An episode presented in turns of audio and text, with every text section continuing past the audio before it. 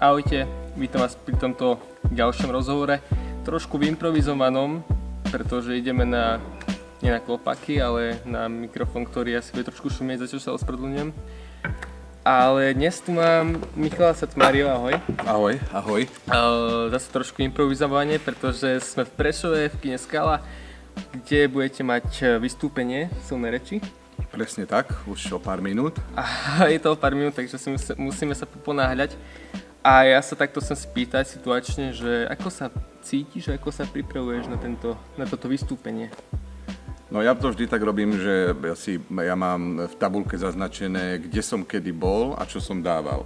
Okay. Čiže aby sa mi nestalo nikdy, že by som sa opakoval, lebo aj keď polovica divákov tu pred ten posledný krát nebola, tak určite tu je, sú tu ďalší 10, ktorí už to počuli a ja sa nikdy neopakujem. A takže ja si vždy napíšem a viem, čo som dával, čiže vlastne teraz som sa špeciálne na Prešov pripravoval tak, aby som tu dával niečo, čo ešte nepočuli. Uh-huh. No a presne som mal takú otázku, že po koľkých vystúpeniach by som povedal, alebo ako to povedať, si meníš to... Ten repertoár. Jo. No, mám to tak, že vždy vlastne musím mať pripravené dva sety, keďže chodíme dvakrát. Okay. A tak pochodím všetky tie mestá po celej republike, aj v Česku, s tým jedným materiálom, čiže to je, ja neviem, 15, 20 vystúpení, 30 možno, alebo to vychádza asi na pol roka a potom to všetko ide do koša. Do koša. To najlepšie ostane mi ešte, asi nechám na eventy. Na eventy, kde nemusím vymýšľať nové veci, lebo tam ani nebudem riskovať niečo, že by nemohlo výjsť, lebo predsa len tam platia o mnoho iné peniaze ako diváci normálne v kluboch a v divadlách. Čiže tam idem overené veci, ktoré viem, že fungujú aj na gynekológov, aj na staviteľov diaľnic. OK. To je široké odvetie ľudí. Presne tak. A ja mám takú otázku presne na to, že ty tu piješ červené víno, teraz vy to nevidíte, ale to je tak ako tvoja predpríprava? Ako reálne nepotrebujem alkohol na to, aby som okay. bol vtipný. Bejvávalo, ale pamätám si tak 6-7 rokov dozadu som si veľmi vypil, bolo to asi v Trenčíne. A ja som si myslel, aký som úžasný, ale potom Jano Gordulič mi ukázal video z mojho vystúpenia a vtedy som si povedal, že Mišo, koniec s alkoholom pred vystúpením. Čiže teraz ja si dám dva poháre vína, ale tak akože na chuť. OK, takže vidíte to sami. A je to zaujímavé, pretože my sa práve nachádzame na pódiu. Je to taká predpremiéra tvojho vystúpenia a je to také situačné. A ja som mal ešte pred tebou Jana Gulíka, prepáč. Kuba Gulíka. Oni ho volali inak Citrón, nie? Nie, Citrón je iný. Ja viem, ale oni si ho milia. Tak sme o to rozprávali, že diváci si milia, že je to Citrón, ale pritom Citrón je Citrón a Gulík. Môže byť, ja si ich nemýlim. No ale okej. Okay. Obaja sú malí a škaredí. To len takto pomimo. A ja mám otázku takú, lebo máš napísané na Instagrame, že si novinár, otec, umelec na hudobný nástroj, ale nedocenený. A ja sa chcem spýtať, že ty si robil predtým novinára? Alebo ako to vzniklo, že si začal robiť stand-up? Pretože už asi máš svoj vek. Každý má svoj vek. Ty si najstarší osobný reči, že? Ja nemám vek. Ja som robil 12 rokov novinárčinu najprv v teatri, potom v Markíze a vlastne už popri tom som začal robiť stand-up a prišiel jeden deň pred 4 rokmi, keď už sa zo mňa stával stand-up komik takmer na plný úväzok, plus sa mi narodila dcéra a ten, kto pozná televízne spravodajstvo, vie, že keď niekto vyrába správy, tak musí byť v televízii až do posledného titulku. Čiže správy končili o 7:45 a ja som potom letel do klubu vystúpať o 8:00 a vracial som sa po polnoci, čiže som videl, že toto sa nedá stihnúť, toto tempo a rozhodol som sa ísť na voľnú nohu. a robiť stand-up a robiť humor profesionálne. Takže to bolo popri novinárčine, lebo ja som mám takú otázku, že či sa dá popri novinárčine robiť niečo také ako je stand-up? Samozrejme sa dá, záleží, ale ako to dobre chceš robiť a ako profesionálne to chceš robiť a ak to chceš robiť ako hobby, že máš 5-6 vystúpení do mesiaca alebo 3-4, tak jasné, že to stíhaš, ale keď to chceš robiť naozaj dobre, lebo ono to vyzerá, že keď si na tom pódiu, že ako keby sme to vymýšľali na, akože on the spot, že priamo na tom pódiu a aké to je improvizované, ale je za tým toľko roboty a toľko práce a písania a škrtania. Ako, vieš, ja keď komunikujem s publikom, dajme tomu, tak niekde tu vzadu v hlave je taký nejaký kuchár, ktorý už sa pripravuje na ďalší joke, ktorý má prísť. Ako keby, vieš, že tam prevracia nejaký ten steak a už chystám vtip ďalší. Čiže ten mozog strašne ide a toto, keď chceš robiť naozaj dobre, tak musíš tomu venovať ako full time. OK, dobre, lebo ako, už čo to som počul, že ako sa pripravujú komici na svoje vystúpenia a čo znamená nedocenený umelec na hudobný nástroj? Ja som muzikant, ja produkujem hudbu od svojich, neviem, 13 rokov a bol som v mnohých kapelách a skladal som pre iných spevákov a iné kapely. Ale nikdy to nebolo také, že by som vypredával hoci aj takéto divadlo a koncerty a festivaly a napriek tomu mám teraz 40 rokov a robím doteraz muziku a točím klipy a robím hudbu tu a tam do reklám a do filmov a do divadelných predstavení, ale nie je to niečo, čo... Ja som totiž ako muzikant zaseknutý v 90. rokoch. A tým, že som starý depešák a tým, že robím elektroniku, tak stále som tam niekde zostal. Ale vďaka Bohu Weekendovi... Weekenda poznáš? A vlastne aj. Weeknd.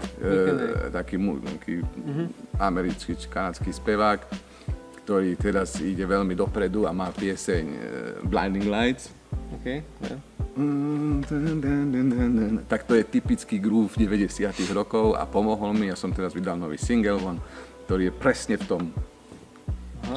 tom štýle. No, takže teraz bude cut a to tam pôjde, nahodíš to. Okay. Takže popri stand-upe sa venuješ tomu? Áno, to je moje hobby, to je môj relax, že sa zábavím doma, ja mám doma také štúdio a synťáky a počítače a keď akože potrebujem vypnúť na chvíľu, tak skladám a robím, to je môj relax a hobby. Nerobím to pre prachy, vôbec mi nevadí, keď ako ľudia na to pindajú, lebo to nie je niečo, čo ma trápi. Ale pindajú na tvoj stand-up, tak ťa to trápi ako? Že... Netrápi, lebo ja vidím, že tej majorite sa to páči a ľudia sú spokojní a volajú ma a vystupujem kadetade a som žiadaný, tak ako ak sa to niekomu nepáči, je to čisto jeho chyba a nerozumie humoru. OK, tak... Poďme ďalej, aby sme všetko stihli, aj diváci, nemáme veľa času. My sme sa mali stretnúť v vašom komedy klube v Bratislave, čo ma mrzí, pretože som to chcel navštíviť. Že vlastne ako to vzniklo, aká tam bola myšlienka a na čo sa ľudia môžu tešiť reálne, keď komedy klub? Ono to celé vzniklo v Janovej hlave. Jana Gorduliča, to bol taký jeho sen mať vždy svoj vlastný klub, lebo tie najväčšie svetové mestá, tie meky humoru, ako máš Los Angeles a New York a Londýn, tak každé má svoj comedy club. A každý komik by chcel vystupovať reálne v comedy clube a nie iba v divadlách a kinách a kluboch, lebo proste stand-up comedy bol vždy v kluboch svojich vlastných. A tak to mali Jano dlhé roky v hlave a teraz nejako akože prišla asi tá korona a on mal pocit, že je najlepšie otvoriť klub počas korony. No, takže máme svoj klub, bývalú malú scénu, čo je teda známe divadlo bratislavské, ktoré nie už teda veľmi fungovalo. Čiže sme si to prenajali a máme tam aj ofisy, silné rečte máme ofisy, je tam kaviareň Comedy Café, ktorá je otvorená každý deň a je tam malý stage, veľký stage a každý deň bude nejaká akcia, či open mic, či talk show, či jeden program, druhý program, veľké silné reči. Ja by som tam mal mať znovu špeciál jeden a čiže takmer na každý deň je nejaký program. A plus ako ľudia môžu tam ísť do kaviárne, dať si pivo, dať si dobré víno a kávu a vždy teoreticky tam stretnú nejakého komika, ktorý tam možno bude si písať nový materiál. Aha, takže je to vlastne také vaše miesto, kde môžete reálne aj tvoriť a aj pre ľudí. Presne. To nedávať vám. Áno. Áno. Okay. A je tam vždy mikrofón, na tom v tej kaviarni je tam taký malý stage a môžeš ešte aj vždy, ako keď máš pocit, že cítiš. Keď srdce hovorí, že teraz ja to je kreatívne. Presne tak. Vtedy to cítiš, tak vtedy. Môžeš. OK. Ešte nejaké posledné dve otázky. Ty si otec. Asi jediný z osobných rečí, nie? Ale nie, preboha. Aha, tak to... Tak vás tam je 17, nie? Hej, no. Luisa je mama, no, Simona vidíš, je mama. Ale tak z chlapov asi. Z chlapov, že by som bol jediný? Neviem, asi. Maťo Adami je otec. OK, ako ja možno takým tempom vyspovedám všetkých zosilných rečí možno. Ale uvidíme, ale mám takú otázku, že také, ty robíš stand-up aj o sebe teda? Robíš si o seba srandu? A či to je fakt skutočné, že... Lebo ty si tam vral, že tvoja manželka vraví, že to nie je pravda, čo hovoríš, ale či to tak je? Alebo ako to máš? Tak ja nie som ženatý. OK. Ben. Ja som ženatý, ale áno, moja pani... Tvoja pani teda? Práve naopak, ona je už tak naučená, dokonca akože ja stále hovorím, že ona ma zbalila na to, že sa na začiatku vzťahu smiala mojim vtipom. Takže každý komik, ktorýkoľvek akože stretneš a budeš ho vidieť vystupovať, je ten jeho príbeh, je ten jeho joke, je ten punchline, ten beat je založený na pravde. Ale tá pravda nie je úplne býva niekedy až taká vtipná, tak musíš to tak dokresliť. Tak ako maliar dokresluje krajinu a robí ju krajšou, ako je v skutočnosti, tak aj my proste dofarbíme ten príbeh, aby bol vtipný. Čiže ktorýkoľvek stand-up si môj počul, je založený. My máme ale niekoľko úrovní tej pravdy. Aha, OK. Dobre. Takže takto si nám to krásne vysvetlilo. Dobre, ako sa cítiš pred dnešným vystúpením? Dnes je to úplne v pohode, lebo dnes moderuje Jakub Gulík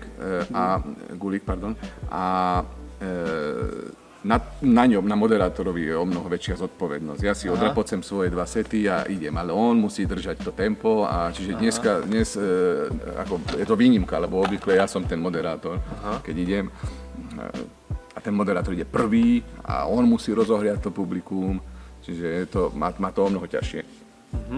Čiže dnes, tým, že idem aj tretí, tak si ešte môžem prejsť ten svoj materiál, čo chcem hovoriť. A akože pôjde. Ja mám Prešov rád, ja som tu veľmi často, ja som tu bol aj v lete, ja som tu mal aj ten svoj hodinový špeciál, takže ja sem chodím rád. Je to také špecifické publikum trošku v Prešove.